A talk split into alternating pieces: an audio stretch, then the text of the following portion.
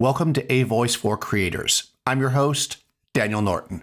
We're continuing our trip through the Daily Stoic, a book by Ryan Holiday and Stephen Hanselman. I've been reading a passage from this each day of December and talking about it from a creator's point of view.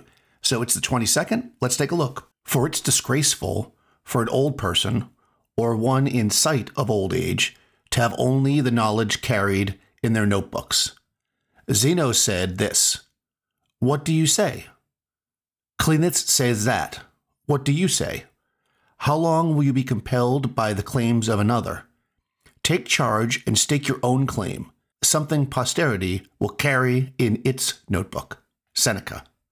Well, kind of tying into yesterday a little bit, and also Seneca again, creating something, right? You could have all the book learning, you could read, you could study, you could look at what other people are doing, but creating something that somebody else will look at in the future is maybe uh, an amazing goal, a great goal, maybe the right goal for you as a creator.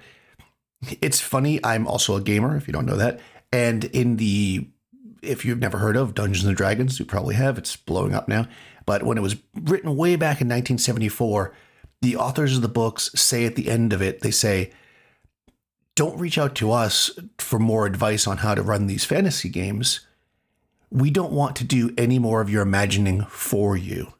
And I think, of course, that's changed over the years and they sell a lot, but that's a that's a whole other subject. But that's what this is, right? Don't just let me tell you this is how you light something or this is how you should grow your art. Create your own ways, figure out your own ways, and pass those on to those who come after you. That to me is amazing. But I would love to know what you think. You can call the show by checking the show notes. There's a link to Anchor in there. You can also join my Discord server where you can just send me a private message or just join the chat in general. You can also find in the show notes a link to this book if you'd like to pick it up, as well as a link to my Patreon if you'd like to support the channel in that way. I'll talk to you tomorrow.